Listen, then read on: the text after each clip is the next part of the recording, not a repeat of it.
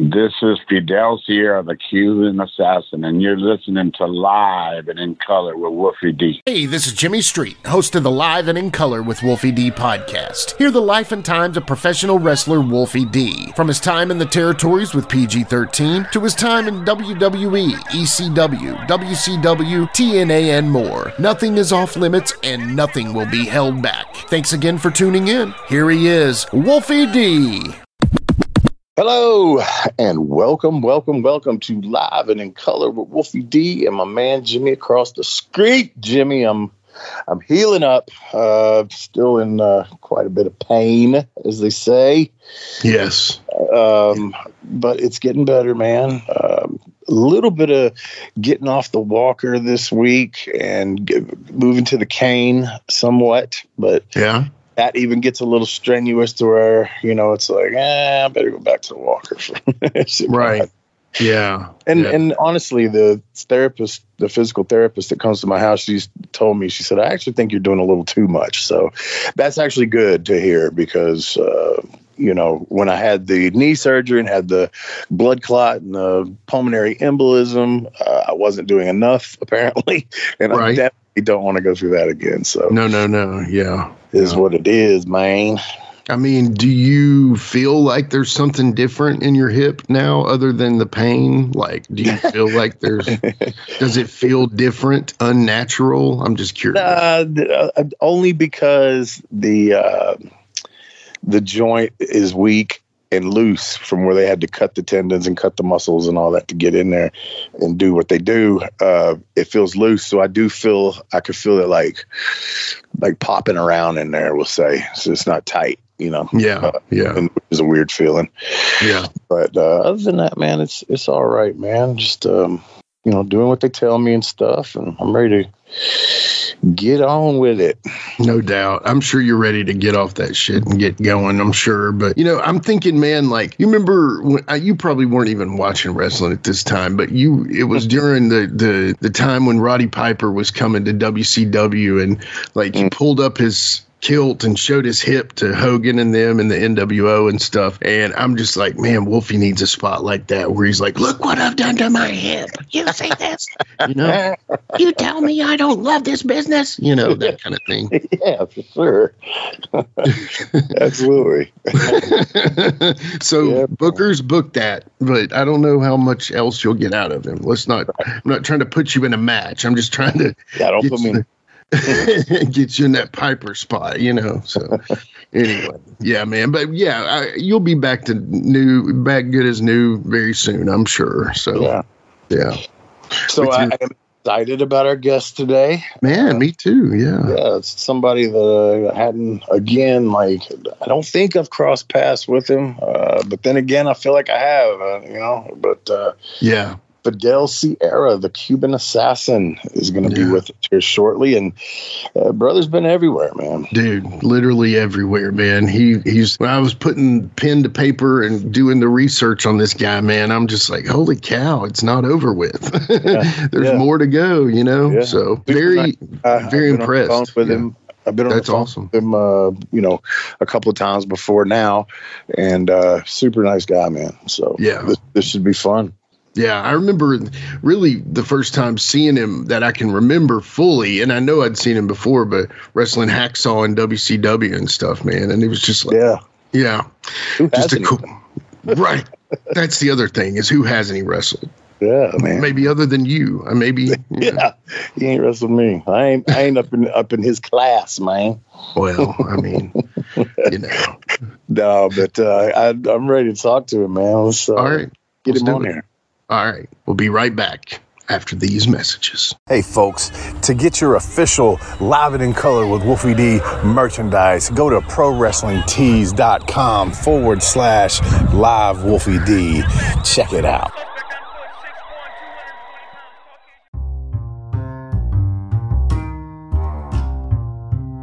If you're listening to Live and in Color with Wolfie D on Apple Podcast and like what you're hearing, go ahead and leave a five star rating. And while you're at it, write a review. Tell us what you liked. Tell us what you'd like to hear in the future. It's very important to us and always appreciated. Thanks again. All right, guys, we're back as usual. Uh, a great guest coming on today. I always say that, Jimmy, but man, we, we're just lucky, and I say that a lot too, man. But we really are.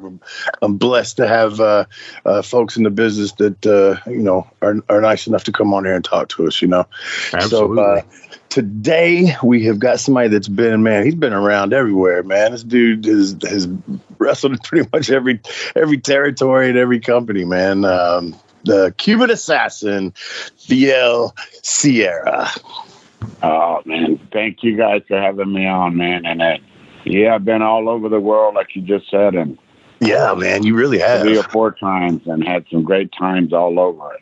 yeah That's man. Yeah. It really is, man. I, when I was thinking about it, and I don't know why I really hadn't thought about trying to contact you earlier because uh, I've been on your social media for a long time, and we just we haven't uh, crossed paths. I don't believe, and that's probably why. Because sometimes it's just like, you know, I don't I don't really know this person or whatever, but I'm trying to branch out and, and talk to people that I don't know and get their stories, man. Um, tell me what what was your your favorite uh, as far as the territories now i'm not talking about puerto rico and stuff and, and and japan i'm talking about just the territories of the united states which one was your favorite probably probably uh, portland and all that Yes, Portland, Oregon, definitely. Uh, Don Owen's promotion there. Don Owen's Pacific Northwest Wrestling. mm-hmm. Don was one of the greatest promoters I ever worked for. uh-huh Such and such a great payoff, man, too. You know. That's what we've heard. Yeah. Yeah. Yeah, and he ran with a 12, 12 guy crew, you know, like six heels and six baby faces, and one of the baby faces would end up wrestling and help Luke Brown referee. mm-hmm Well, yeah. then put it in a battle royal at the end of the night. right Exactly. Uh, nowadays, I look at it and I say, man, we could never get away with that nowadays. no that sounds like a memphis buddy wayne show man me and, me and Jamie would have to. We had a uh, midgets with us, so I'd work Danny Davis. Jamie would work Ken Wayne. The midgets would work each other. Then we come back in a six man, and then they'd have Lawler on top and on one of those uh, his uh, Buddy Wayne spot shows. Man, Yeah, that's a good old funny, days. Yeah, But so tell us more about the Portland area, man. I never, I never went up there. The, the only person, well, I'm not gonna say the only person, but somebody I was really close to that did a lot of Portland stuff was Steve Doll. Uh, rest Yeah, God peace, bless Steve. you, Darby. Yeah, talk about Steve and Portland and stuff, man. I, I should tell you this: Steve Doll already had been in Portland as I, I did three different characters there. I was a destroyer, then I lost the loser leave town. Then Yeah. I came back as the assassin. Don didn't care that there was already another destroyer, another assassin. And I questioned him on on that. He'd say, "I don't care. Uh, this is my territory," and you know.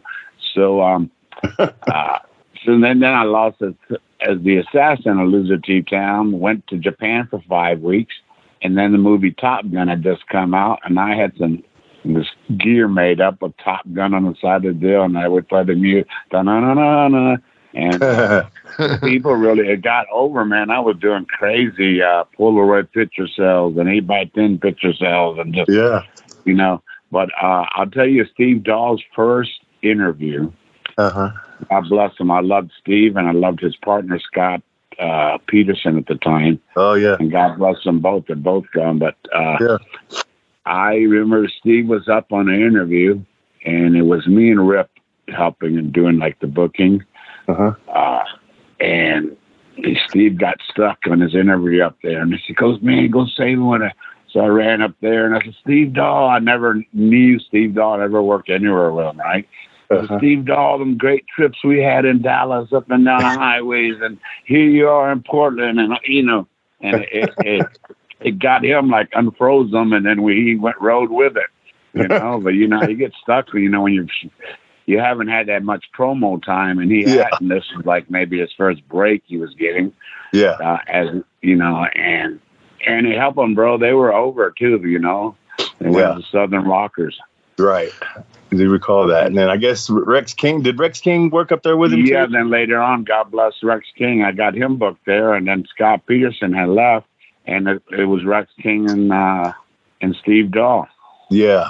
He's Yeah. gone too, man. Yeah, man, all our brothers are gone. I, I, I, I, I, was watching something the other day, and I was the only person in the whole segment that was still alive. I was like, man. Yeah, me too. I was watching the match the other day, and I said to my wife, I said, "Look," uh, I said, "Look at everybody in the ring. I'm the only one still here." Yeah. You know, it's it's hard, man. And you know, uh, I talked to Ricky Santana. We talk about it. You know, I said, you know, I, re- I said I wake up every day. I said, "Phew, I made it through another night. You know, Yeah.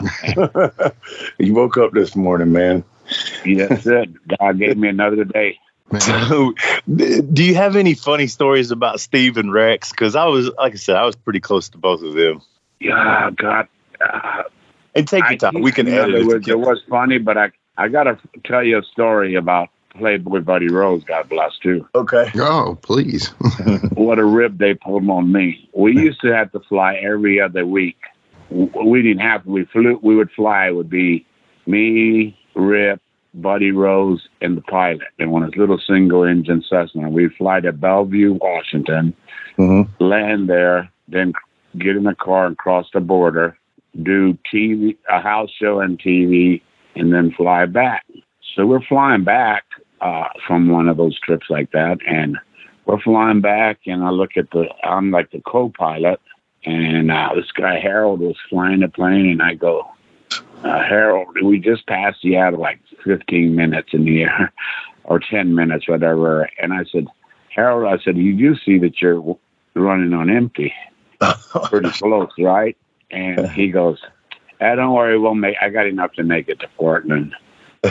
I, you know, he made it sound like he thinks I got it, and I'm like, "Hey, bro, if you if you think you ain't no thinking here, I said, turn this thing around, land in Seattle, and uh, we just need to refuel this."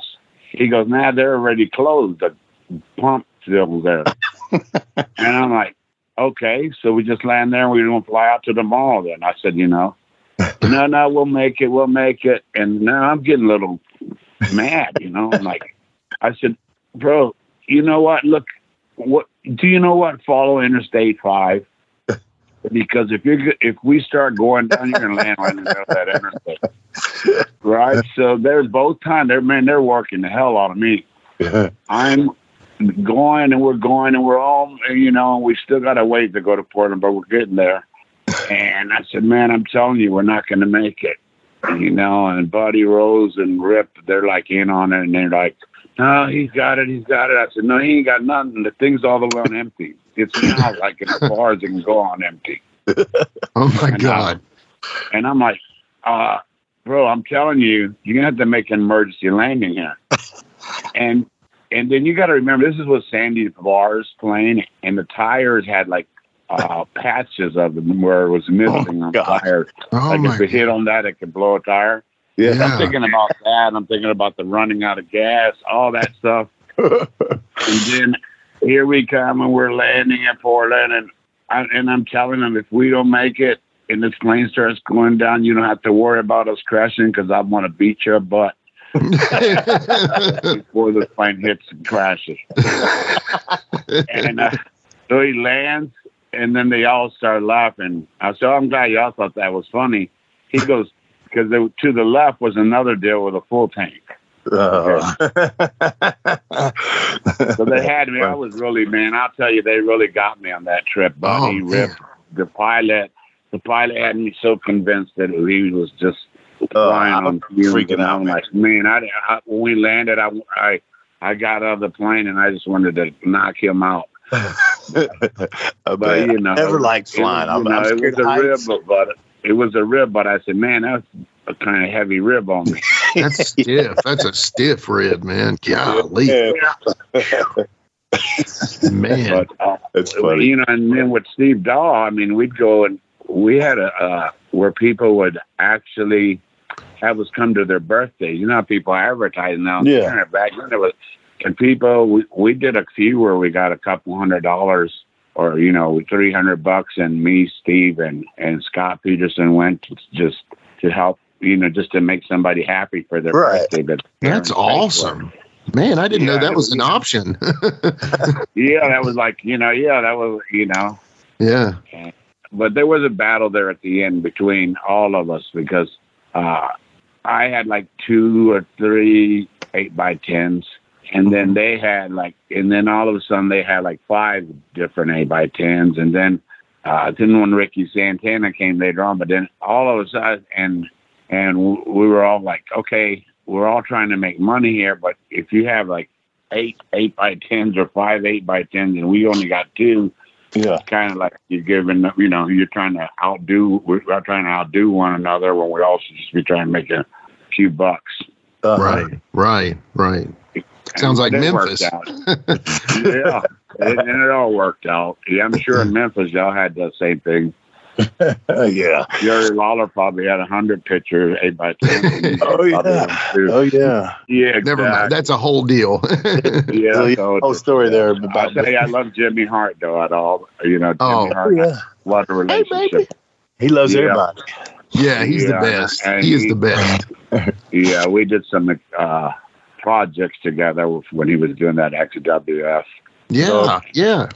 But uh, Tell me this. back- Let me ask you that real quick. Just to, I don't want to get off on that topic too much, but did you also get a check from the Home Shopping Network working for them? no, I never got anything like that. Oh, I okay. paid, but I never got nothing. Kid Cash said he got a contract or a check or something from the Home Shopping Network. It was like something off the wall, but it was, I guess, maybe because that guy was like a silent partner at first or something. I don't know. You would know better yeah, he could have, bro. I just got straight paid. I mean, I, you know, we don't want to talk about Puerto Rico, but I helped set up. Jimmy couldn't believe it. Uh, the XWF invasion on WWC. Yeah. and you know, we attacked the WWC office and wrote XWF all over. Like we copied the WWE Yeah. or WCW NWO deal, but we did it different. Yeah. We That's held- cool. We even held Jovica down and didn't want to do it. Ripped his shirt off and put XWF on him, nice. and that was very hard to do, brother. I bet so. oh, man. Back to Portland, I mean, the trips were great. You know, you had th- every Thursday you had Salem, 50 miles away. Every Friday you had Eu- Eugene, which was like 110 miles away.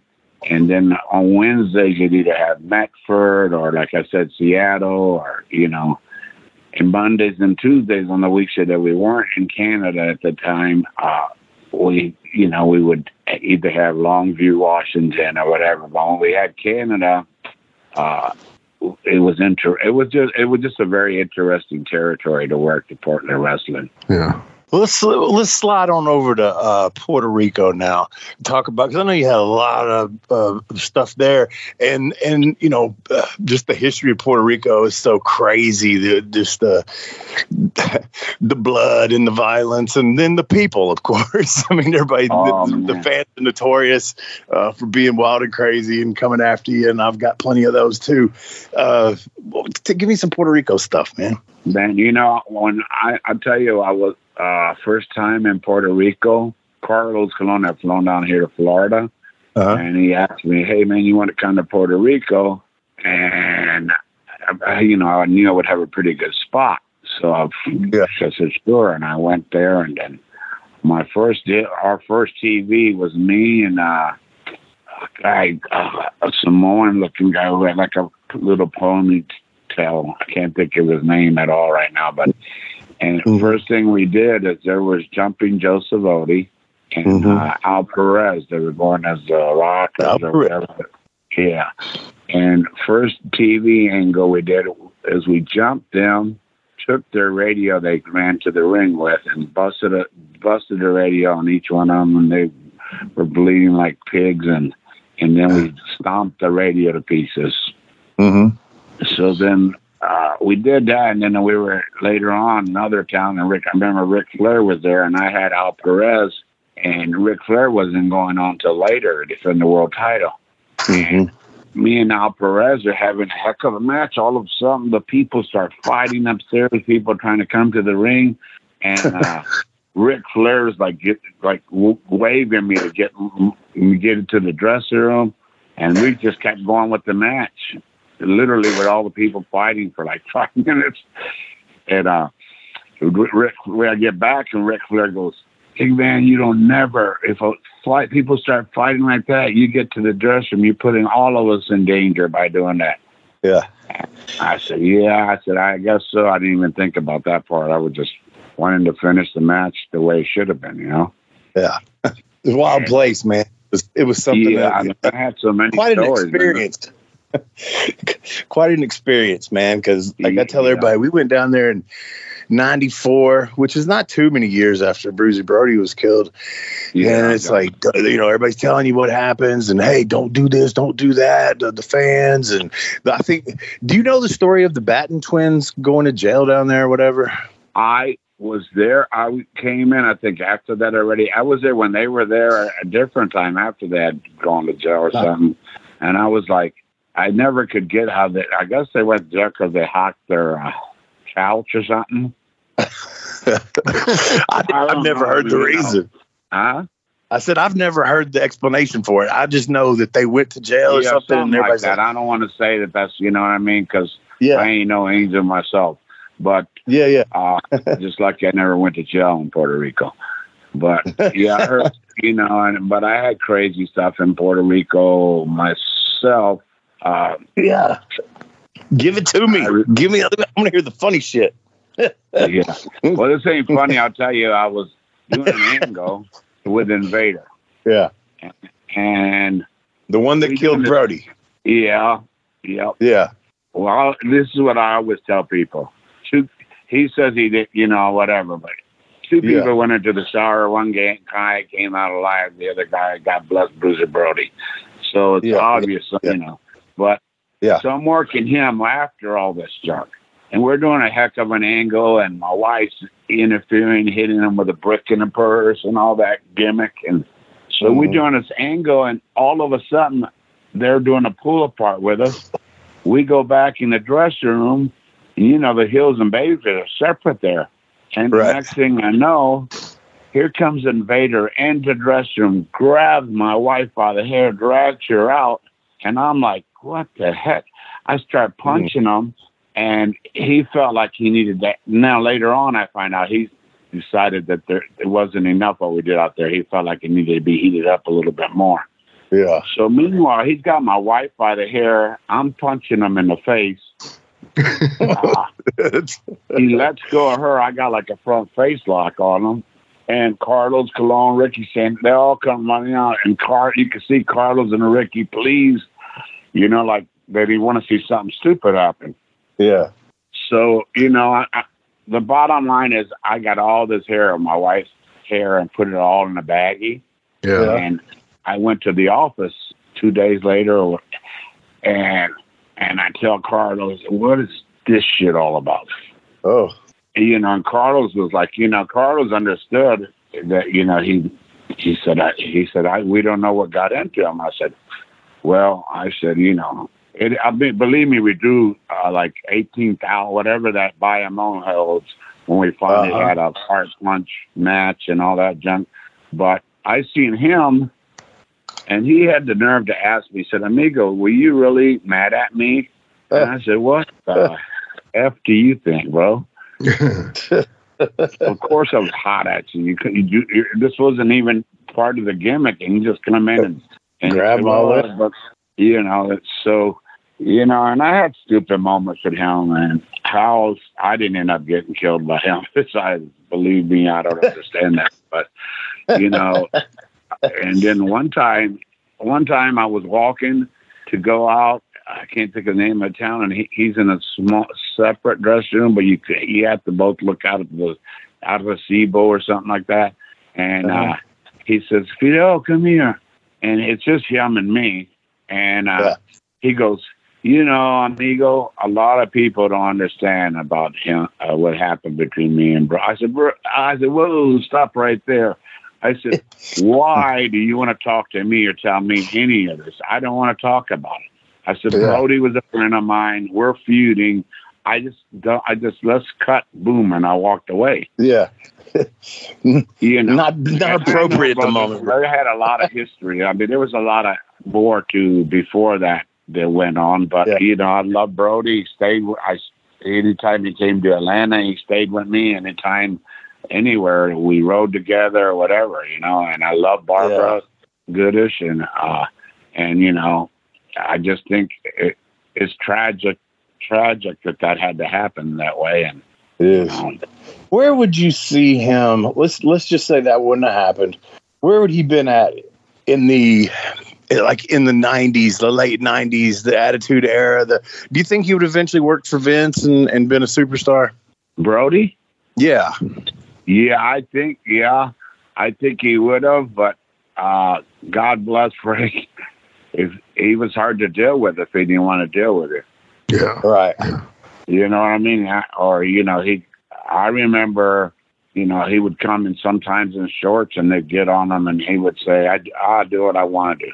You know, But, uh, you know, that was Frank. You know, Right. and nobody was going to make him wear a dress up pants and a dress shirt Yeah, if he didn't want to. I mean, something in me just can see like a Undertaker Bruiser Brody feud in the WWF Oh, that would have been Attitude great, Era. though. Yeah. Yeah, that would have been unreal. You know what I mean? Yeah. Yeah. Kind of like a, you know, a kind of like how Terry Funk and and Mick Foley did. You know what I mean? Kind of like Yeah, no, I yeah, I think that would have been like unreal business, and uh, you know, yeah. God bless. You know, Yeah. No doubt. No doubt. Well, I mean, there's some glare. I mean, bro, your resume speaks for itself. There's no question. I was so excited once Wolfie said, Hey, man, we're getting the Cuban Assassin on Fidel Sierra. I'm like, man, I'm thinking all the times I saw you on TV. I'm, I'm looking, and then I get to studying your, your history, right? So, like, I'm remembering you from my memory, and then I start researching you, and I'm like, holy crap, this guy's like the Forrest Gump of wrestling, kind of. You know what I mean? And yeah, one thing I've got to ask you because and and maybe there's more stories and I don't want to stop you from telling better stories but one thing that stands out is you worked in world class for the Von Erichs and you worked in Yes, of course in like Watts and Mid Atlantic and Japan and Mexico but you also worked in Stampede for the Hearts. I would love to hear some kind of like contrasting and comparing of the Von Erich and the Hearts as far as their promotions. Uh, I see. I started in '78 for the uh, Von Erichs. I mean, that's Right. the first territory I went to. right right But then when I was in Stu Hart's territory, Len Denton got me there. okay okay and, and you know it was crazy. They had a guarantee, and uh, I got there and wasn't even there two weeks, and we had just beat uh, Eric Embry and uh, Bobby Fulton for the the North uh, North America, whatever their Calgary tag team belts were, Okay. and uh, they started.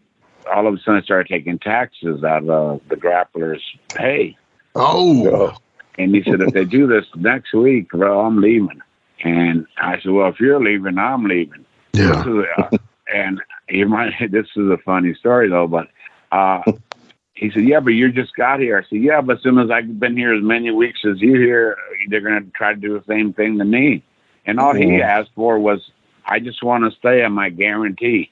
Right. Take out the taxes, but just still leave me. That's that it comes down to that same guarantee. Right. So anyway, they did it, and the bottom line is we went and cashed our checks. We had the tag belts. We went two blocks away. Eric and Bobby Fulton stayed, and Lenny told uh, uh, Bobby Fulton, Eric, "You know how to small package?" And they small did a small package in their apartment. And I counted one, two, three, and we gave them in a brown paper bag. We threw the belts. Said, "Tell, tell Stu Hart, you guys are the new tag champions." and we flew out and left. Bro, I Wow. had so much heat. Uh, Oh man. Stu Hart didn't talk. Uh, Stu, Bret, all of them. The man, it took years. I seen first one to talk to him was Owen in Japan after it broke the ice, but he wouldn't Yeah. even talk to me. God bless him. Owen was the nice one, right? Yes, yes. And then Bret was like, you know, like, whew, took a long time for Bret to ever speak to me. I mean, he holds a grudge. You know that. Bret can Yeah, hold a but, grudge. But you know, but but I really liked working there. Leo Burke was the booker, and yeah. and I liked work. And they tried to gimmick me. You know, they, I, they everybody Stu Hart, everybody got always got everybody with those that forearm he would throw, and uh, it was like a shooting forearm. So. Uh, Leo Burke goes, yeah, we want you to do this, and Stu's going to come out and give you this forearm. I said, yes, I'm doing everything minus the Stu Hart giving me the forearm. that ain't happening. Right. And, and then Leo Burke laughed because he knew he was setting me up to get a stiff one. Yeah. Yeah.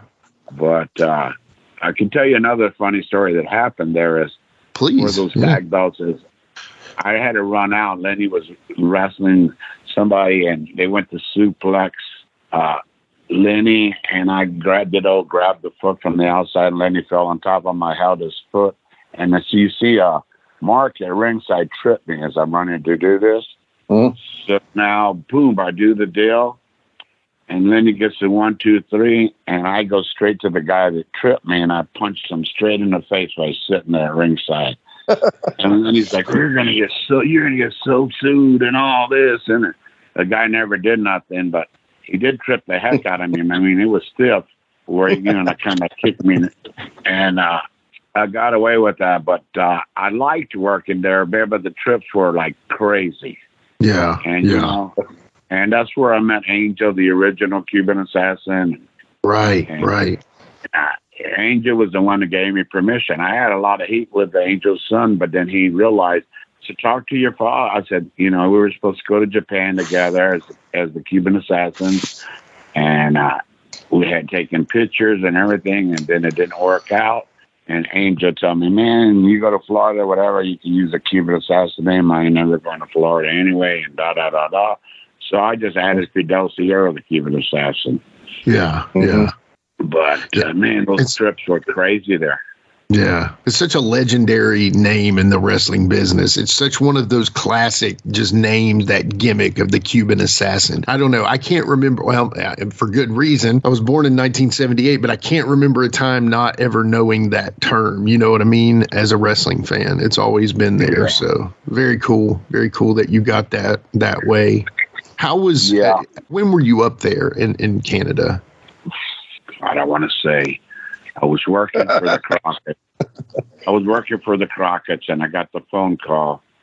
And I was making good money at the Crockett's, but I was wrestling first, uh, third, fourth match at the most, and I was making anywhere from eight hundred to fifteen hundred dollars every Wow. week. And that was good money. And Yeah. Yeah. And then Lenny said, you know, called me, and I, I so my guarantee was five hundred when I went to Calgary, five hundred dollars American. Yeah. And and uh, George Scott was the booker, and he said, "Why do you want to leave here? You're making this much money. You're going to go over there. You're going to hate it." Uh, I said, "Yeah, but they're going to give us a push." And I'm gonna and I'm gonna get do interview time and all that, and I feel like that's a yeah, I'm making less money, but I need that education part of getting used different. Yeah. Yeah. So in other words, instead of just getting beat every doing jobs and winning every now and then in Mid Atlantic, I got a chance to go over there, get some wins on TV, get some interview time, and try to you know better my craft. Right. Right. So you know, and that's the way it worked out. But uh, that bottom of the line is after we lost the, we did that, dropped the belts in the brown paper sack, and we, I ended up back for George Scott, and George Scott told me, I tell you, things wouldn't work out there. And I don't remember if Lenny came back at that time too.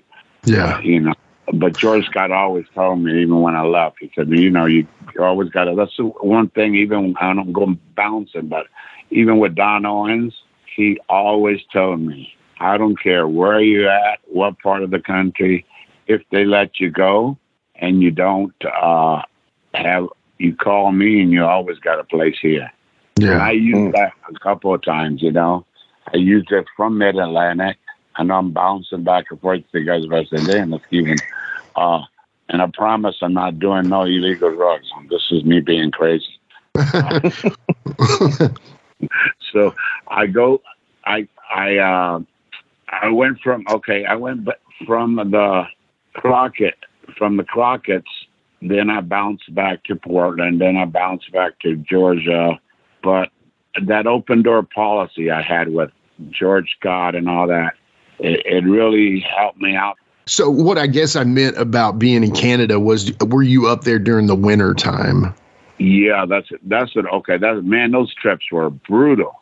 Yeah. I mean, we'd leave on a Monday or something, or or, two, or we do Monday too. We'd leave on a Tuesday, and we'd go like 400 something miles somewhere, bounce to Butte, Montana, bounce to uh, from Canada, bounce to and we would get back on Friday.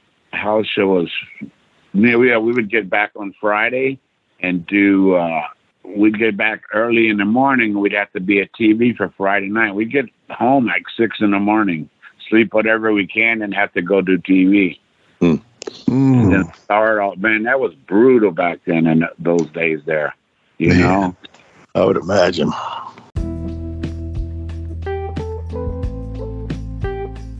Let's take a quick time out and get a word from one of my dope ass sponsors, and we'll be right back with more Live and in Color with Wolfie D. Support for Live and in Color with Wolfie D is brought to you by Manscaped, who is the best in men's below the waist grooming. Manscaped offers precision engineered tools for your family jewels. Manscaped recently launched the Ultimate Men's Hygiene Bundle, the Performance Package. Join over 4 million men worldwide who trust Manscaped with this exclusive offer for you 20% off and free worldwide shipping with the code WOLFIE at manscaped.com. If my math's correct, that's about 8 million balls.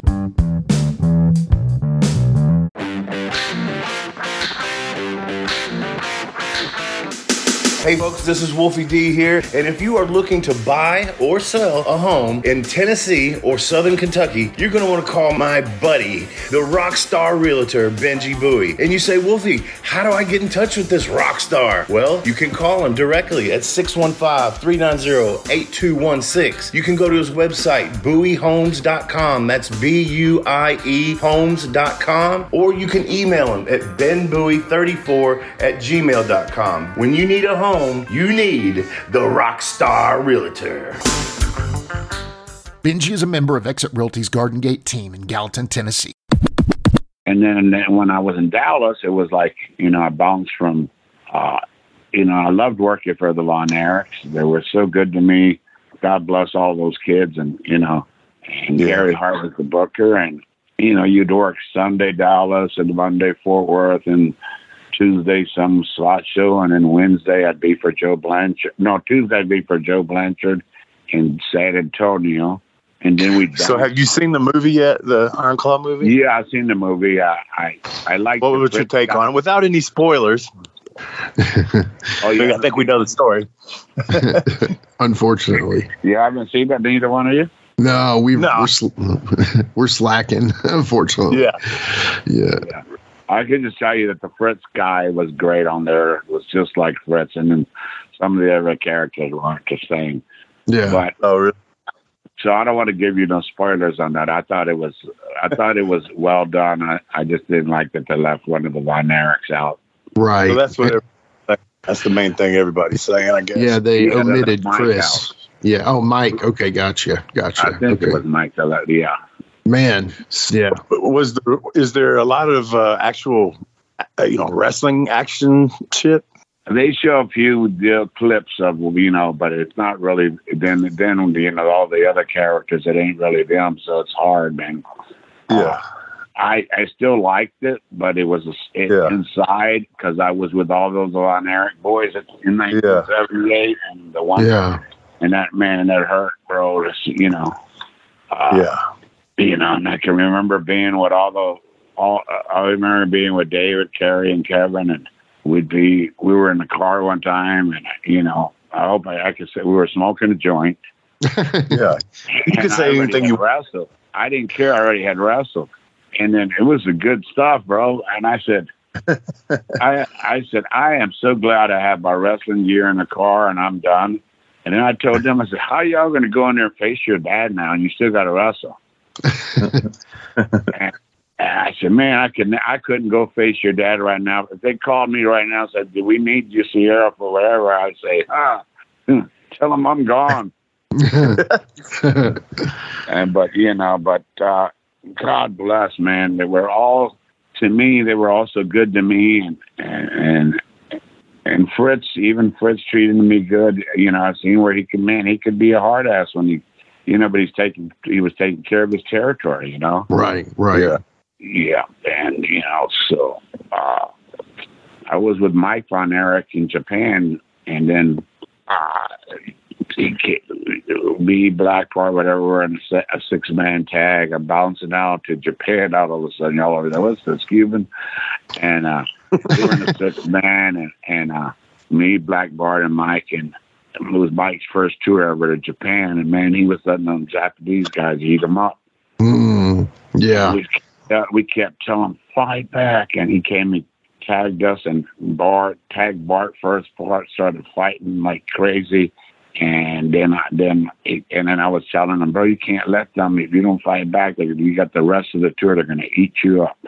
Yeah, they're going to tell all me soft. And, Yeah. uh, and he uh, he got it, you know. And I know because my first tour there, the same thing happened. I had a guy named Maeda or something. It was like a kickboxing number two in Japan or something. yeah, yeah, yeah. Man, he took me to the corner, bro. He hit me with so many kicks out of nowhere. Boom, boom, boom, boom. And they were stiff as hell. That I Mm. I could I seen like three or four of him and I said, I'm going for the one in the middle and I punched him as hard as I could. And boy, he and I got him good and he then he like loosened up, you know, was like Yeah. you know, and I was like, so I always, you know, I told Mike then, and then little, little did I know, like maybe two months after that, or a little bit longer, what happened with him was a tragedy, and uh, I never thought that would happen, but it did. Yeah. Wow.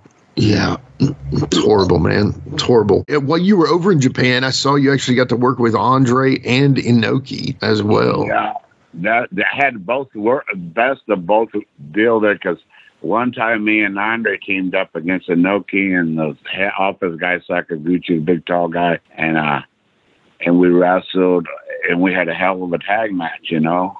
And of course, Yeah. I got Inoki pinned me, but it was so fun, and Inoki liked me, and uh, you know, without breaking kayfabe back then, and we'd be, you know, the fans wouldn't be in the building yet. Noki'd be over there outside of the dressing room on his side doing squats, and I'd be outside my dressing room, believe it or not, doing squats too back then. And uh, Inoki would scream, "Assassin!" And you know, and and I knew he, you know, what I mean, you, you know, when you get along good, but I, I got along good with Andre too. That's was, you know, Yeah. Andre would, had sponsors, and he would always grab Tony St. Clair from England and me and Mass Superstar. And one time Yeah. we were invited, and this Andre said, "Okay, you guys come, but don't tell Dickie Murdoch. God bless." And and we, I never nothing nothing to Dickie, and I felt bad, but I guess you know, Andre didn't want Dickie to start bugging his sponsor. Uh, And then all I know is the next thing you know, there was Dickie with a sponsor. he got in. yeah, he got in anyway, and and then man, we drank and all that, and then we went back to the Keio Plaza, and Andre had his own drink there, bro. It was like uh, they called it the machine or something, but it, what it was, or the black machine or whatever. What it Yeah. was, it was a tall, skinny glass, but tall. And he, it would be full of rum, and I loved rum back there. That would be full of rum, and then there would be like an inch where you could put a little bit of coke to give it a little Yeah. Oh man, So just for I- color. yeah, I drank one and I said, "Oh, that wasn't that bad." And Andre just looked at me with the face of, you know, you know. And uh, I drank another one. I drank the third one. I said, "Man, I gotta, go, I gotta go to the restroom." I got up. I didn't. I got to the door, and the throw up flew from the door of that bar, Oh, Keio. Plaza, to to the wall. I never made it to the bathroom. I just like I was out. Man, Projectile. So Andre Murdoch and Bill Eadie put me on this uh, the luggage cart. They took me to the elevator, took me to my room. They dumped me by the toilet, and, and then I went. I went. You know, I was out like a light, throwing up, back out, and uh, I can remember like hours later, Dickie Murdoch was beating on my door, and he said, "Come on, Bubba, we're gonna go to the sauna, and that'll get get this get that hangover out of you, you know." Bro, I thought I was gonna die. I went to that sauna deal, and I was sweating, and I was like, "Oh man!" I thought I this this is it for me. Yeah. Andre seen me then that night or whatever, or whenever we went, and he laughed at me. And but uh, I had I got lucky to team with him, and then uh, you know how Japan you go far, far away, and then it was the opposite. It was me and somebody else against Andre and Inoki. Man. Uh, yeah. You know, but you can get away with it back then because there wasn't no internet and it wasn't everything Sure. was you know towns are so far apart where you'd end up in a train for days or a bus. yeah. but those are some of the best times. But anywhere Andre, you know, he always, I always tell people, they say, "How was Andre?" I say, "Well, just like with, with God bless Brody, if he liked you, it was great. If he didn't Yeah. like you, he could make it hard, things hard on you." Yeah. Yeah. Man. That's a good story, though. I like that uh, the the drinking Yeah. story. That's a good Yeah. one. Did the sauna fix everything? Huh? Oh, no, Did the, no. no, I, I still got soup or whatever, and I was still like, I just I said I ain't never drinking again. That night they had me drinking beer and like crazy, and I'm like, go boy, you know. But I could tell you another Andre story. Please. Go Yeah. back to Portland. He didn't he didn't care for Buddy Rose for some reason, oh, All right. Okay. and so now we're in. A, it's me, Rip Oliver, and Buddy Rose against him, Jay Youngblood, and Joe Lightfoot in Seattle, Washington. So Buddy has him like in a headlock, and Andre's like just like a regular guy on a deal, and Andre just takes him back like for a pin, and he shoves his thumb between his trunks up Buddy's butthole. Ah. Bro, Hello. you see Buddy's eyes, all you could, if you would have to been there, his eyes open up like light bulbs. And I said, That's a "Oh, big my old God," thumb. Like, and I'm glad the giant. I'm so glad Andre likes me. yeah. Yeah. yeah. How big would you say Andre's thumb is? I don't know. That's funny. Oh, man. Andre's Andre's thumb is packing. Said, all the way, bro. Sharp talking, man. Easy way or hard way, Playboy. so, one of the things I want to hear about is your Broadway with Flair when you were working the Top Gun gimmick. I would love to hear about working a Broadway with Ric. Oh my God! See, there's a okay. Ric, I love Ric, and he heck, he helped me. Him and Kevin Sullivan helped me go to WCW when I went the first time. And uh, but I worked Ric and beat him in a town in a non-title match. Mm-hmm, mm-hmm. And so, but Don and them, they wouldn't send a camera crew like you know. They should have recorded that, then shown it, and the people would have, you know, it still packed it when we worked. So, so now I'm wrestling Flair, and I already did my promo that I, you know, I beat you once, you know, but you didn't have the title on the line, and I'm going to beat you again. And we ended up doing an hour draw, but, uh, whew, you know, Ric would start chopping me and until my chest was bleeding. But he would, you know, he would say, "Come on, lay him back in, big man," you know, and I did. Uh, but you know, I always got along great with Ric. You know what I mean? And what I seen other people didn't, but I always he, you know. And so we ended up doing the, the hour, and then I, I asked for, for he for five more minutes, and he gave it to me and pinned me with the crossbody. Then you know, Yeah, yeah. The classic. yeah. yeah. Yeah, you know, I hit him with the crossbody and did that float over deal or whatever, and then one, two, yeah. three, and that was it. The roll See- through. Was he the hardest chopper? And you know what? I can tell you, but uh, Buddy Roberts was going Buddy Valentine in Dallas, Okay.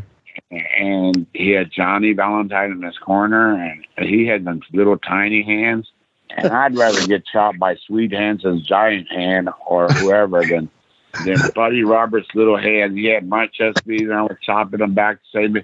But his little hands, there's, I was like a, trying, almost trying to block him there at the end. It was, it just stung so much. The little tiny hands. Yeah. Yeah, That makes man. There, you know. Never mind. I went to Al Ric Flair in Bolivar, a 12 minute match with uh, Buddy Roberts and Buddy Valentine at the time. And Johnny laughing in the corner because he loved that, you know. Oh yeah, I'm sure. Yeah. How was So he to know? Did you know Johnny pretty well? No, I just knew him like that. You know what I mean? And sort Right, of low right. you know, respect deal, but we never were like close like that. Yeah, yeah, that makes sense. And then you worked in Mexico as the Boricua. How was Yeah. working in Mexico? Because this is something Wolfie can definitely relate to. He worked down there as well. So Oh man, uh, we went as the Boricuas. It was me, Ricky Santana, Miguel Perez Jr., and oh, and then even Kevin Quinn. We had him like a Boricua too at one time. Uh, but uh, we, I had great matches there. It's hard to adopt to uh, at first. I was like, you know, because you know how high the elevation of you know, you be in Arena Mexico right, right. and uh, I couldn't hardly breathe uh, up there. You know, you know, wearing a mask and all that. There was times I would literally get drop kicked to the floor and literally put my face underneath the mat, pull my mask up for a second because I couldn't breathe. I was going to die. Yeah, yeah, yeah. But And you know, did you like the rings? The bumping in the rings? Were they? oh, that Reeves was hard, man. yeah. Hey, he he did that on purpose because I done told him my first Yeah. night in. You know, I yeah, kept but you see, Dallas, Dallas ring was just as hard though. So I just, you know, oh, really? Oh. Okay, gotcha. Dallas No, ring I didn't. Was a, Dallas ring was a hard ring, and the ring posts were made out of cement. Oh my God. If I remember, you know, so they just permanently just soon all they had to do was take them on and put them, up, you know, yeah, if they because they had concerts every now and then in Dallas. Right, Uh, right, right. But uh, back back to Mexico though, we had a good run there, man. I did uh, Yeah. Mask versus Mask with Pierrot, and it drew the biggest house in Mexico had drawn in years. Mean, that uh, CMLL, the arena there, where they, I mean, it was sold out. yeah, And and I lost the mask. They had first time ever. My wife was there, like my manager, but they wouldn't let her. First time ever, they let her come to the ring, get in the ring, and then they made her go sit it almost like by ringside until the match was over.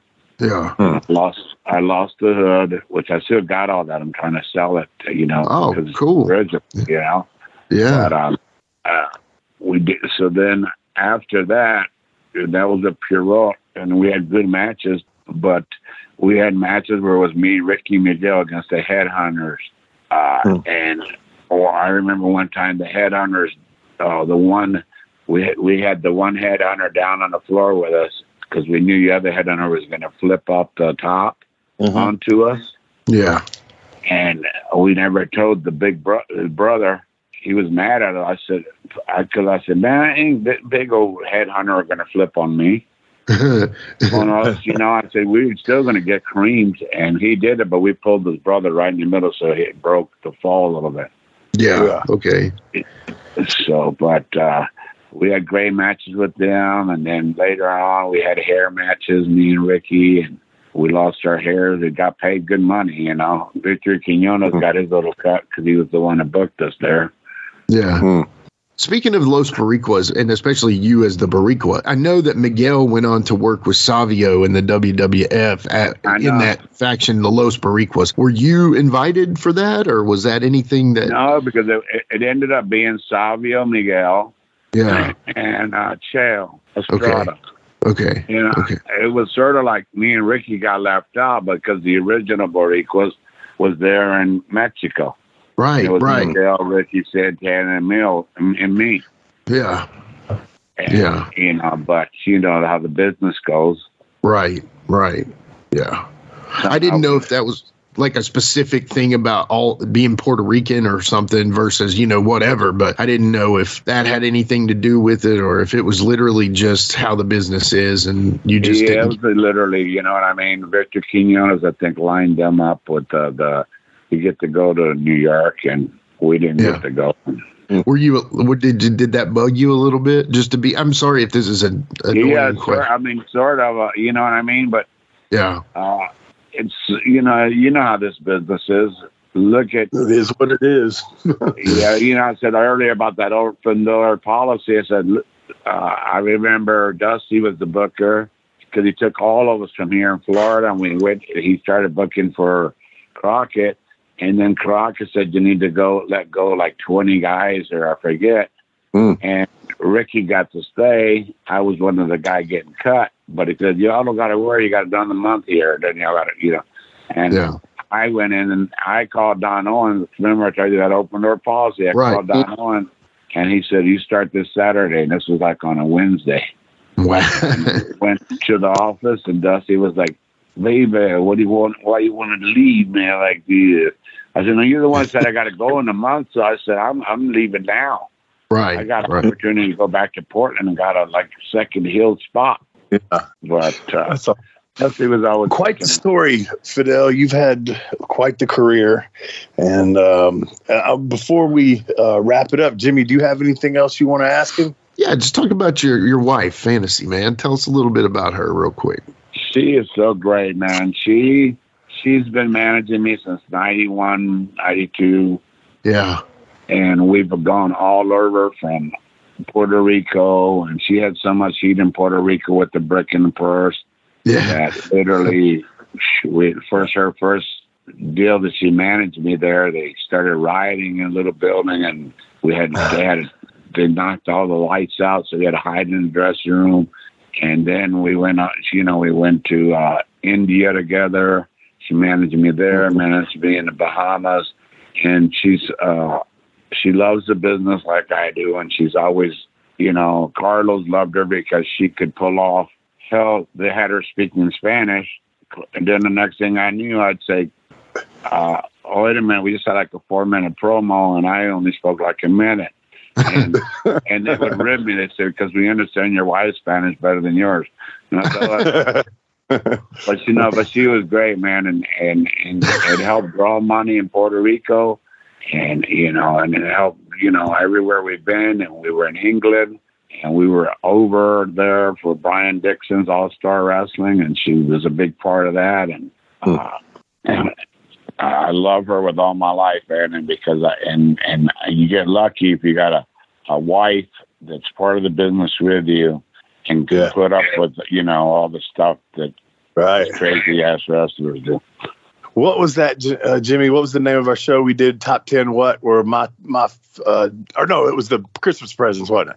Yeah. Where I top said the number one, the number one Christmas present that I would give to a wrestler would be a ride or die uh, girlfriend, wife, whatever. That's just you know down and gets it. That just yeah, gets it. man. understands the business and, and doesn't Right. get jealous, you know. Yeah. Yeah. And I always told her, you know, and this is, I said, I don't care what you see anybody else doing. And she always knew that from the time she started. It's none of our business.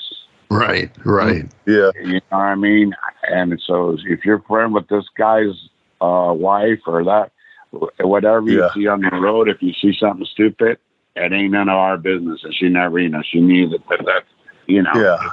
Man, I- it just sounds like you met the right one, though. You know, that's awesome. Yeah. Yeah. Nobody thinks like that anymore, and that's not just the wrestling business. That's I think it's everywhere that everybody wants to be up in everybody's business and stooging and and all that kind of stuff. But Yeah, I mean, I, I It's changing don't time. go over, but I tell you what, I had previous marriage years and years ago, Yeah. yeah, and that person, the wife, told me it's either me or the business, and I Yeah. said, "What?" And I said, "You don't want to put me on that spot." Right. And she said, "No, you got to." And so I said, "Well, I guess just, I guess I'll see you later."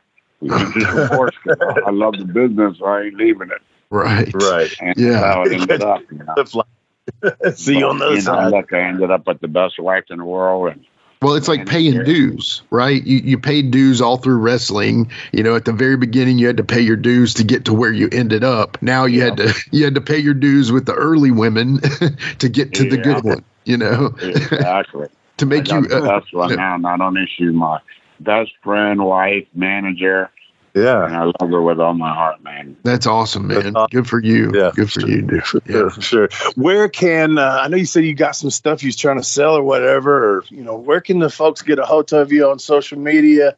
Um, I said a hold. I did uh, Buddy Wayne there. Buddy You know, Wayne, uh, yeah. Grab a hold. Get you a hold, son. Uh, but where can they get I'm a hold of get- you? I'm getting, I'm gonna try to list some more stuff on eBay here soon.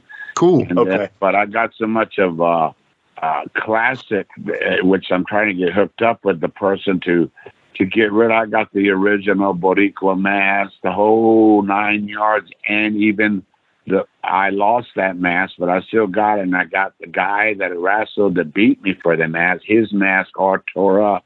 Pierrot. Oh, And so I got all that and and you know and I'm trying to sell that and a couple a bunch of others uh really good wrestling uh gear that I you know that you know Yeah. body- now is that going? to Are you going to have it linked from say your Facebook or whatever to eBay, or is do you have a handle well, on eBay? we were, we're actually I'm going to work on it again. We did have a bunch we were selling on eBay. I had all these Portland old wrestling magazines, uh, and uh, uh, it was called WrestleMania, Re- WrestleMedia from Portland, and I sold so many of those. I don't know how many I got left.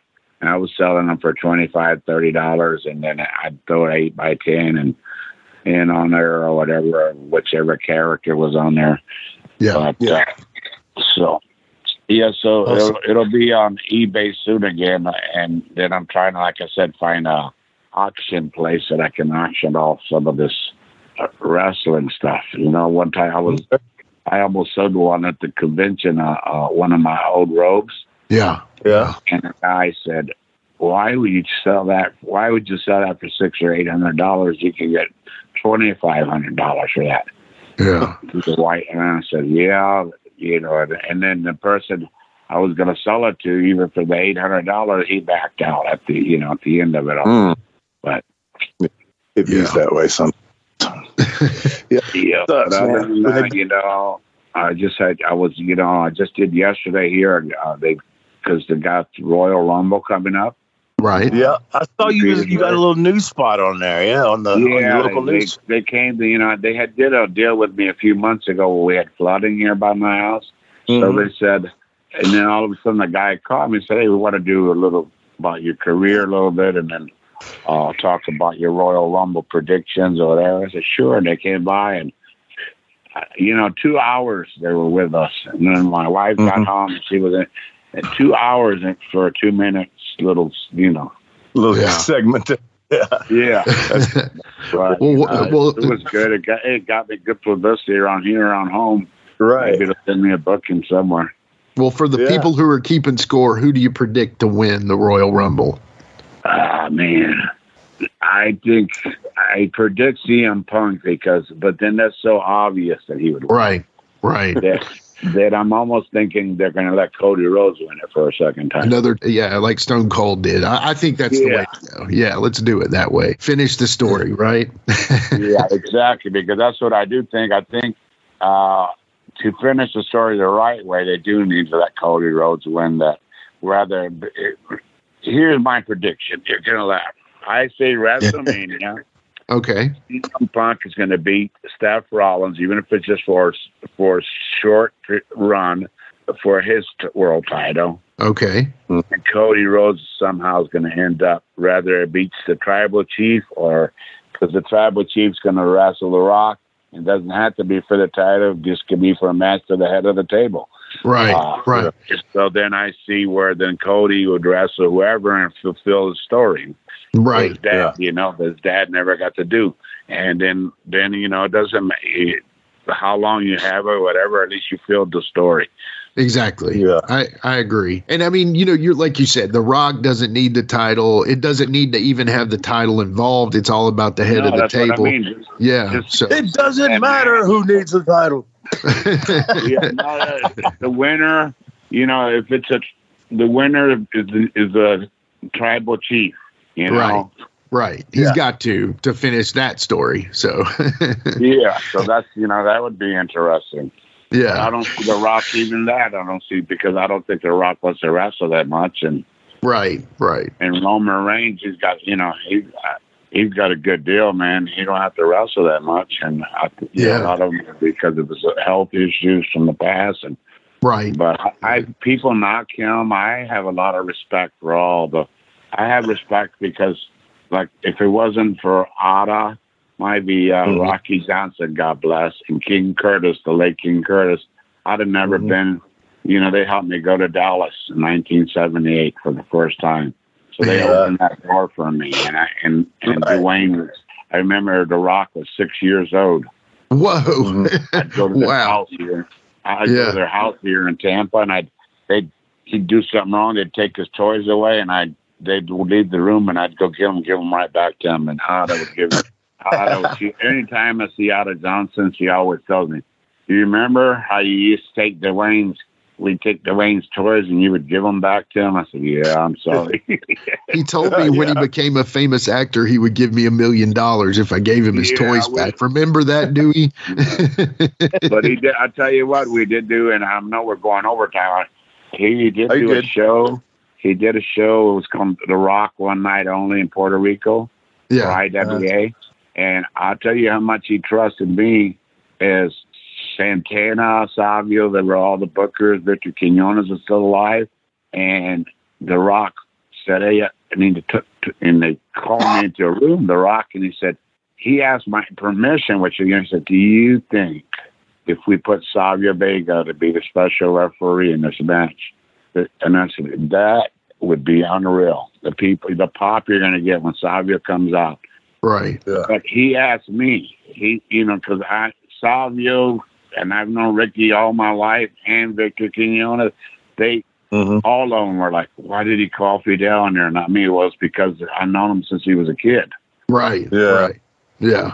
And so man, those guys, yeah. But you know, that was uh, that's about Rock. God, God bless his dad, and I love his mom, and I, I love him. And anytime I was there, when God bless, when it was Rocky's funeral, and he was there, he gave me the biggest hug, and you know, Yeah. Yeah. it was hard. But Cool, man. Yeah. That's a good, good relationship there. Uh, yeah, good, long lasting relationship. But if it was my kid and you gave him his toys back, I'd be hot. Making my kid act up, Fidel. oh yeah, you'd be mad at me, right? Yeah, that's, uh, back then for that too. Yeah. Uh, you know. you teasing this boy. I I, gotta think, give him I think consequences. The, the Rock should look back to those days yeah. and end up and saying, you know what, today you can just fly down here to LA. I'm set you up in a nice hotel, Right. you and the wife, and and give me a couple hundred grand. I'd be happy. Yeah. That'd be long. That was long term booking right there. Right. I mean, Yeah. come on. Sure. But man, we uh we totally appreciate you coming on, man. Seriously. No, I Thank loved you. it. I Always love with you us. guys, man, and I'm always glad. I always say, I I love this. Uh, I do. I don't do podcasts with too many people. Yeah. Yeah. I got a couple other ones, but I, I I'll be honest with you, I charge them, but I but I I like do I love this business and I love I Yeah. love to see I'm not one of those bitter guys. I love to see that all these wrestling promotions doing good. Yeah, I, I, the independent scene, I love to see. I don't and people knock this into the I said, why knock it, man? Be happy the guys are learning a little bit about the business. Yeah, Right. maybe it's Yeah. back ass backwards, but they're learning. Right. yeah. Right. Yeah. They just don't have the opportunity to learn The uh, I mean, territories. you, you know. especially, The right way. But I even, even me, it. I grew yeah. To, but they're they're in there. It's the blind leading the blind a lot of times. The, the independence is definitely the blind leading the blind. It's very hard for these guys. Exactly, where to learn the right way. We had to go wrestle territories. Right. Yeah. Right. And you were in there with people that knew what they were doing already. So Exactly. that was the- and I wouldn't understand. Sometimes I'd say the sweet answer, "Why are you beating the hell out of me like this?" And this guy's trying to teach you, kid. Right. right, exactly, exactly. That's awesome.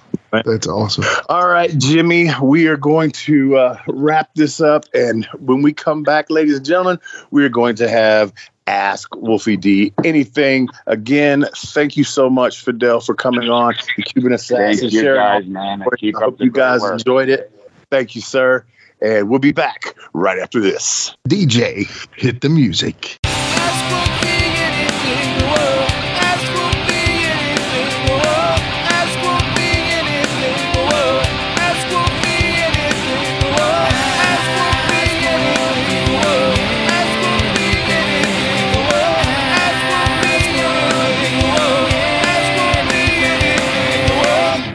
Right, we are back with Ask Wolfie D Anything. And one more time, man, the Cuban assassin Fidel Sierra is Give it up.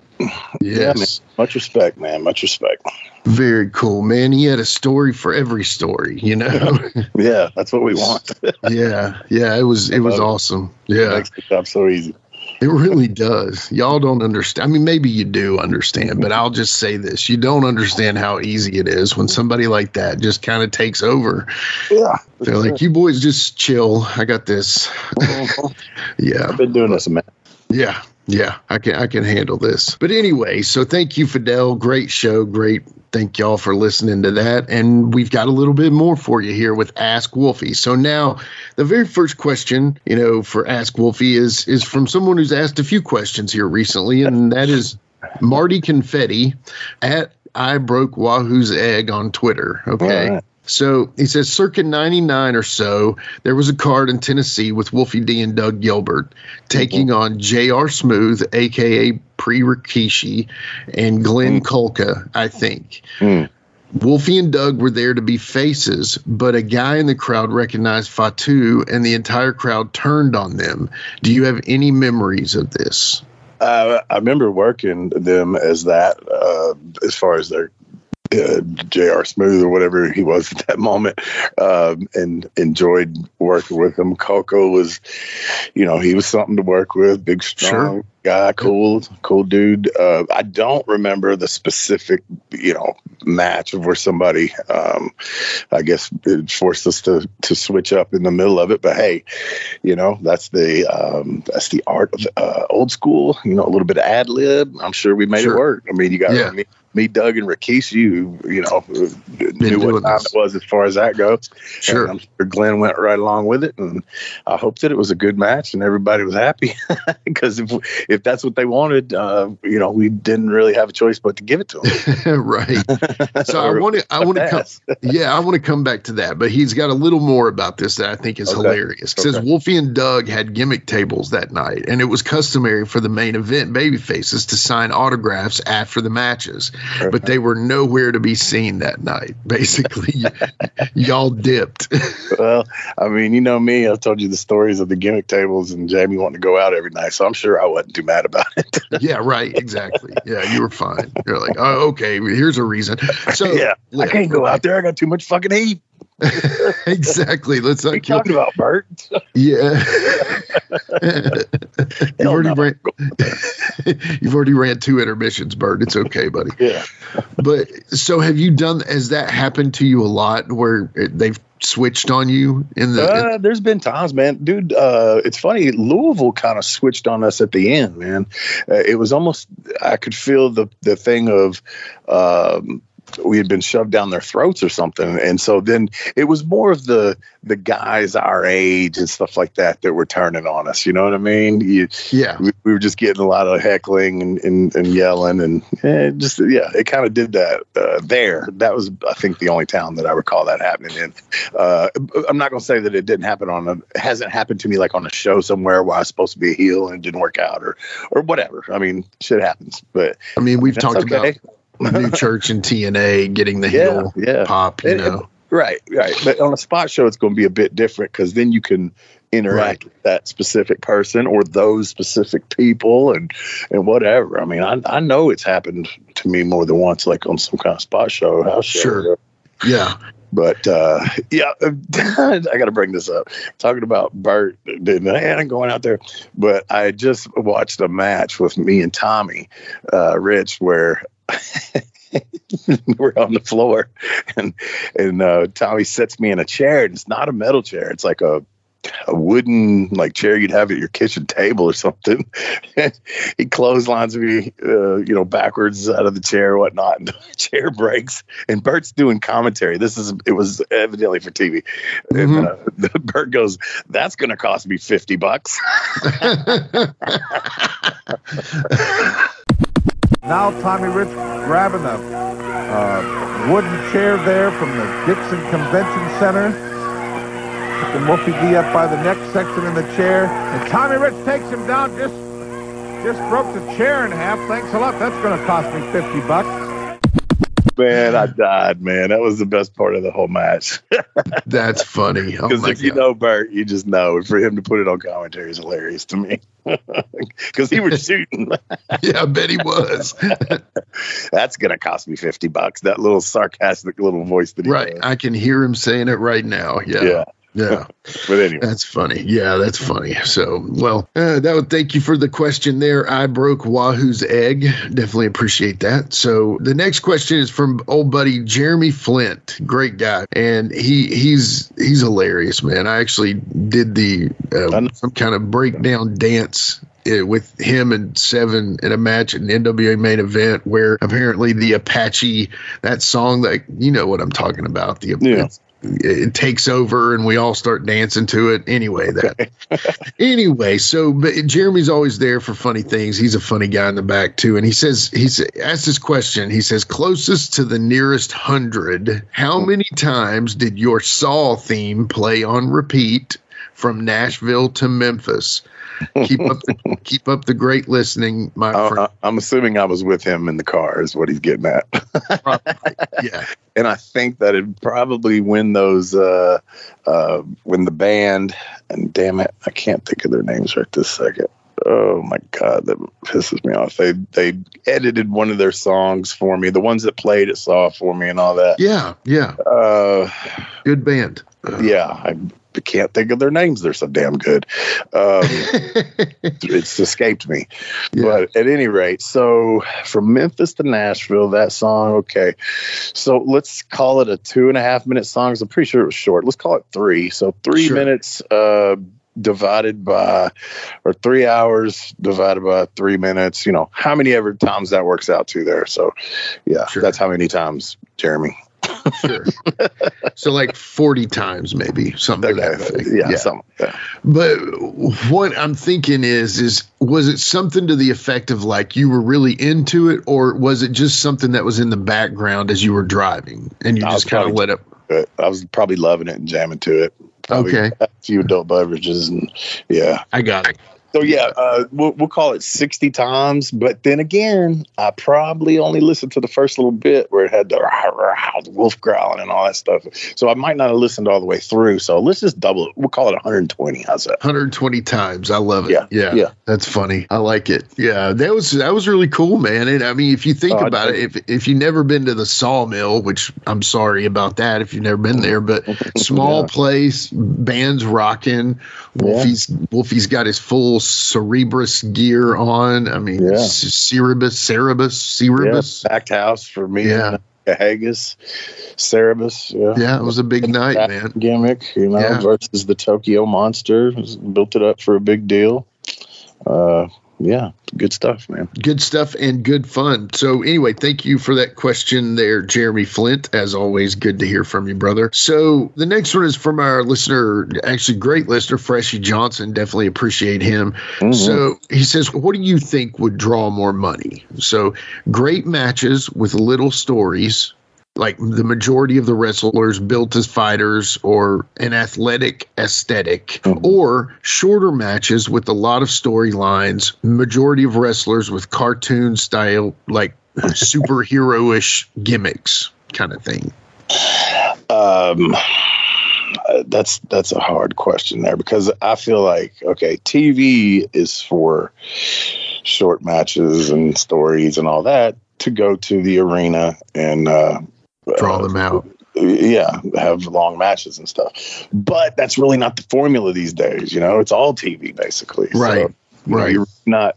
I mean, uh, I know WWE is coming near here. Uh, I talked to a friend of mine up there, and uh, going to take the the kid and uh, a friend of mine with me, Dustin, and uh, show, try to show them a good time. Um, and so what I noticed, they don't even they don't even advertise a card anymore. They Right. really don't even say who's going to be there. They do show some pictures, like hinting at who's going to be there, but they really don't even give you a card. So the house show is not what it used to be, or not even supposed to be what it used to Right. be. So Right.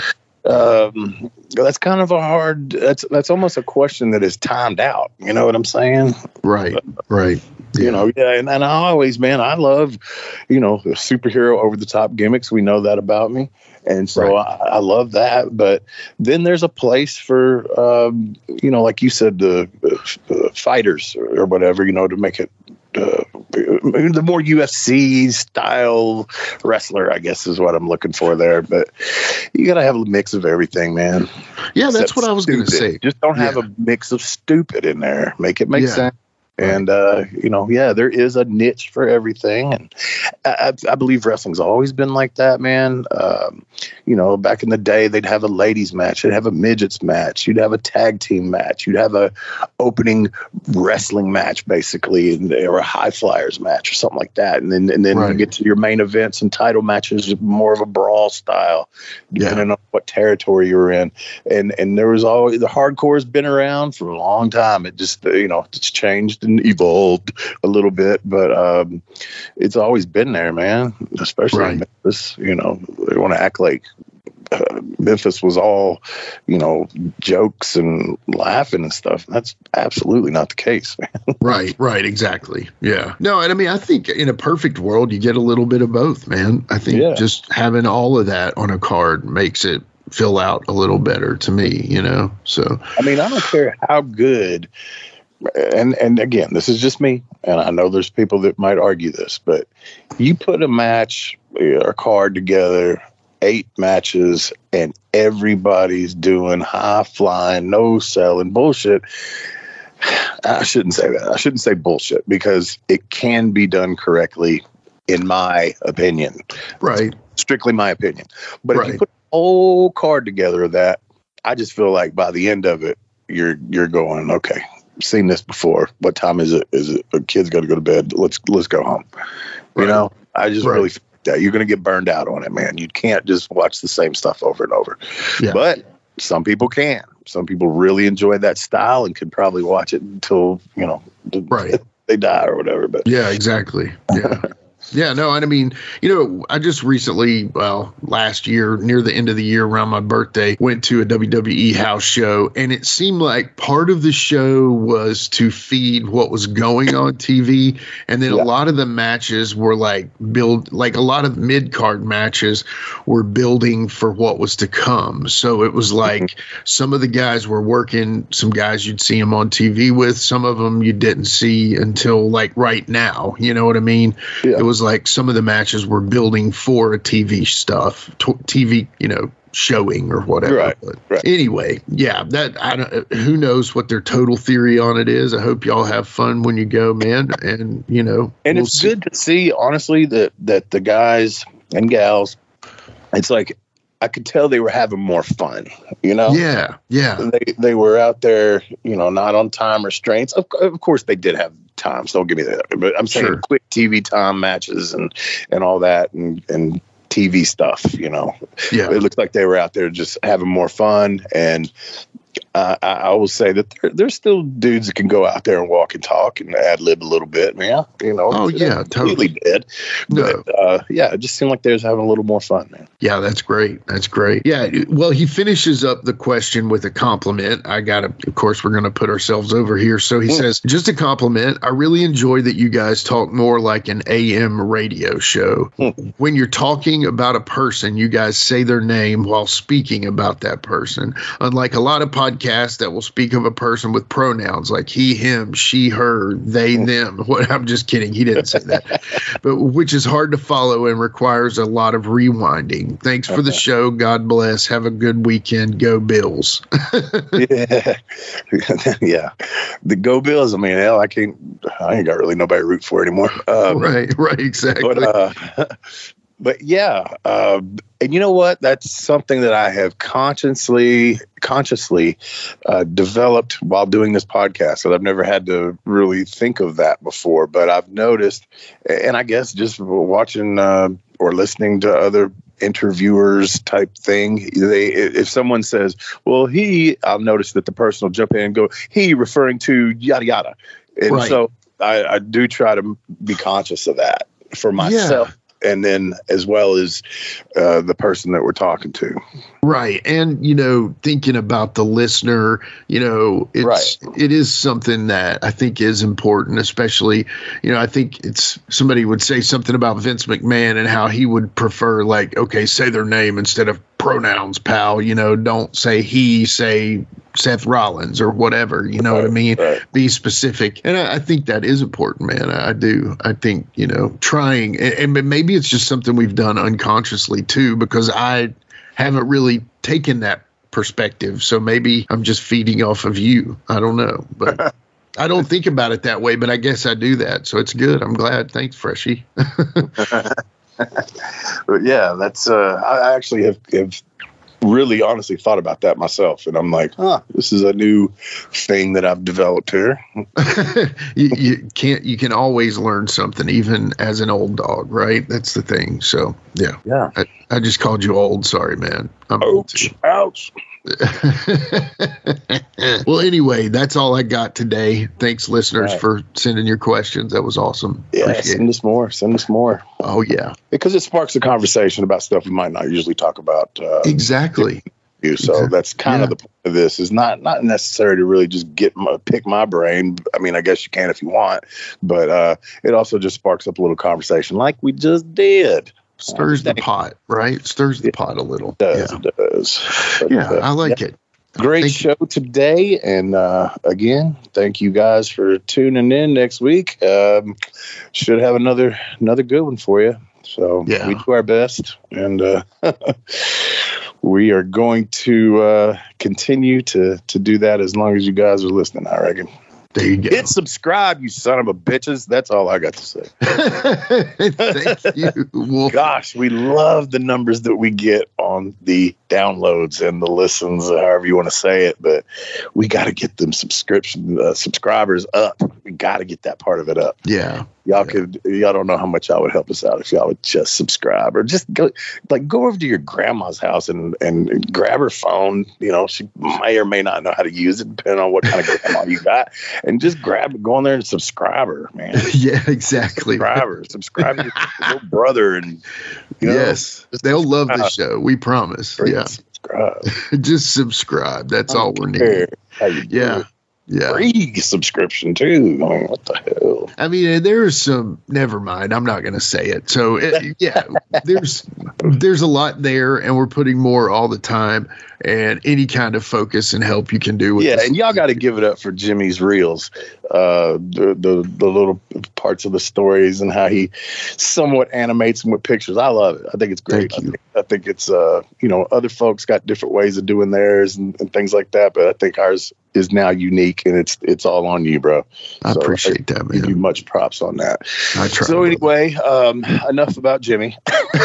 we are no, going keep to- going. We're going to call it a day, and uh, like I said, we'll we'll be back next week with something really good for y'all. Tune in again. Thanks.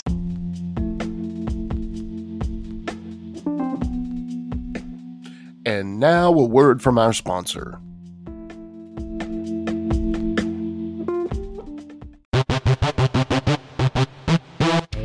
Ladies and gentlemen, welcome to Give Me Back My Pro Wrestling, the podcast that's based on the old school but can still help you find the good stuff from today. Jimmy Street and the Plastic Chic, Jared, are the undisputed tag team champions of the wrestling podcast world. From thought provoking topics to superstar interviews to action figure expertise. This team does it all. And all they ask is, Give me back my pro wrestling!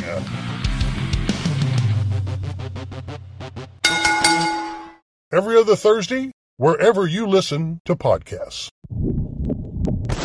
This is Kroll, and you're listening to Give Me Back My Pro Wrestling with Jimmy Street and Jared the Plastic Chic. Be sure to like, subscribe, and view all of our USWO and Saw Wrestling content at Nashville Wrestling Network exclusively on YouTube.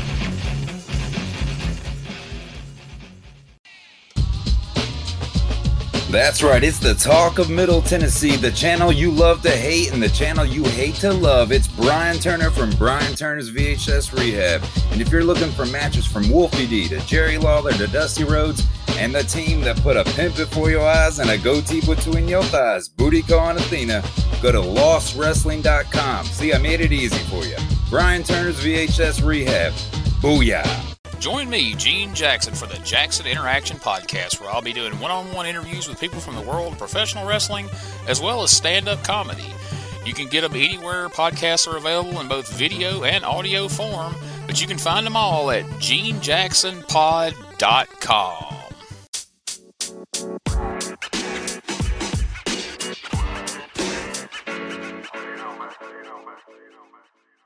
So that was another great episode. Hey, Wolfie, tell them where they can find you on social media. Jimmy, they can find me in the club, bottle full of bub. I'm just kidding.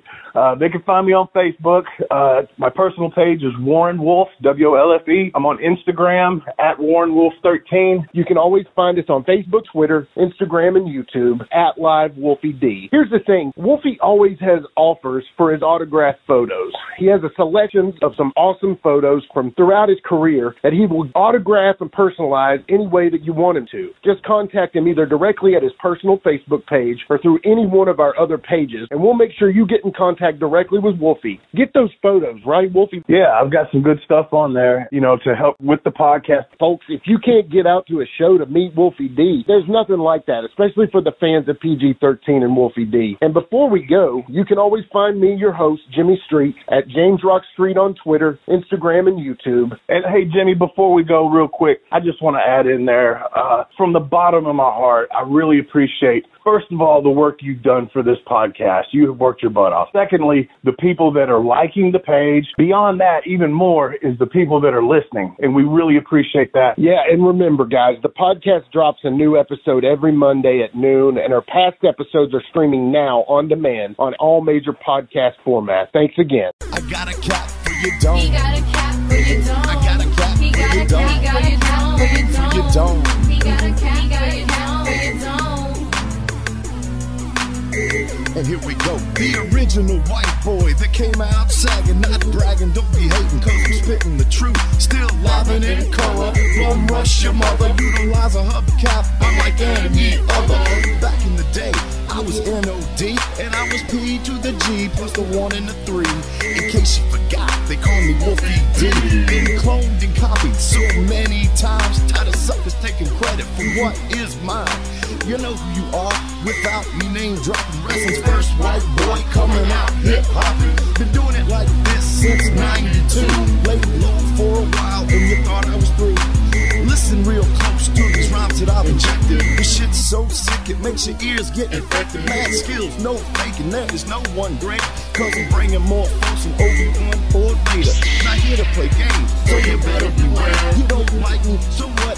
I really don't care. Like time I keep ticking and I can't be stopped. You sucker step to the side unless you wanna get dropped. With my finish, I'll straight knock you out. Please allow me to tell you what it's all about. I'm gonna wind it up, then I'm driving it home. It's Ruby D, baby. Huh. I got a cap for your dome. I got a cap for your dome. He got a cap for your dome. He got a cap for your dome.